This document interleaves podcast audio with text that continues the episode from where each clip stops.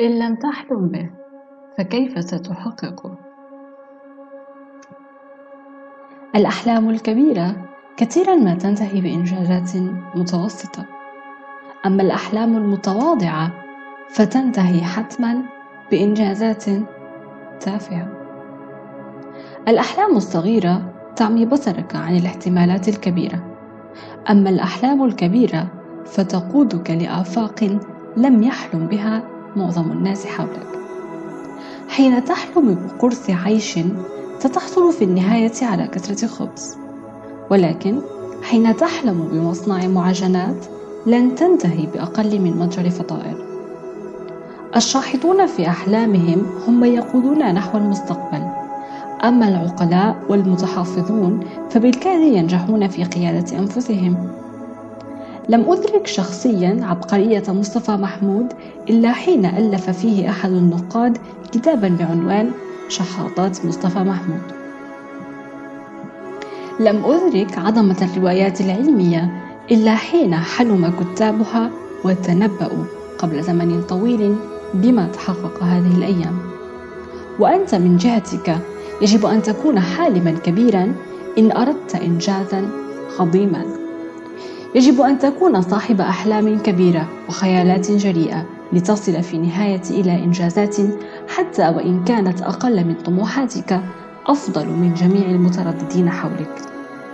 وحين يجتمع لديك الحلم مع قوة الإرادة لن يتحقق هدفك فقط بل ستجبر العالم على اتباعك واللحاق بك انظر إلى داعية الحقوق المدنية مارتن لوثر كينج وكيف قدم للسود حلما بإمكانية مساواتهم مع البيض في أمريكا.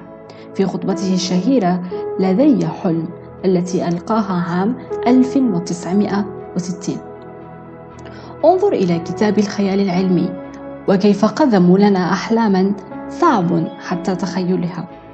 مثل الطيران والصعود إلى القمر وتحول العالم لقرية إلكترونية صغيرة. ففي عام 1865 مثلا كتب الفرنسي جول فيرن رواية بعنوان رحلة إلى القمر. وبعده بمئة عام تقريبا انطلقت أبو اللول 11 لوضع أول إنسان على القمر. كتب عن اختراع الغواصة النووية قبل ظهورها بزمن طويل في رواية عشرين ألف فرسخ تحت البحر.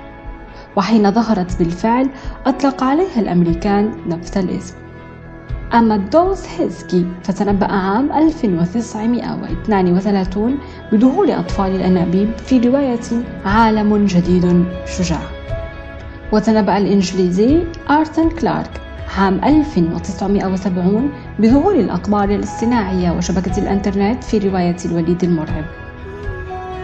وما فعله هؤلاء الحالمون أنهم قدموا لنا أحلاما استثنائية. وخططا مستقبلية جذبت العلماء والأوساط العلمية باتجاه تحقيقها. أيضا لاحظ معي أن الإنجازات التاريخية العظيمة تقف خلفها شخصيات عظيمة غرزت في أتباعها الحلم والإيمان وإمكانية الإنجاز. لاحظ مثلا كيف شكلت نبوءات المصطفى صلى الله عليه وسلم الفتوحات التالية لوفاته.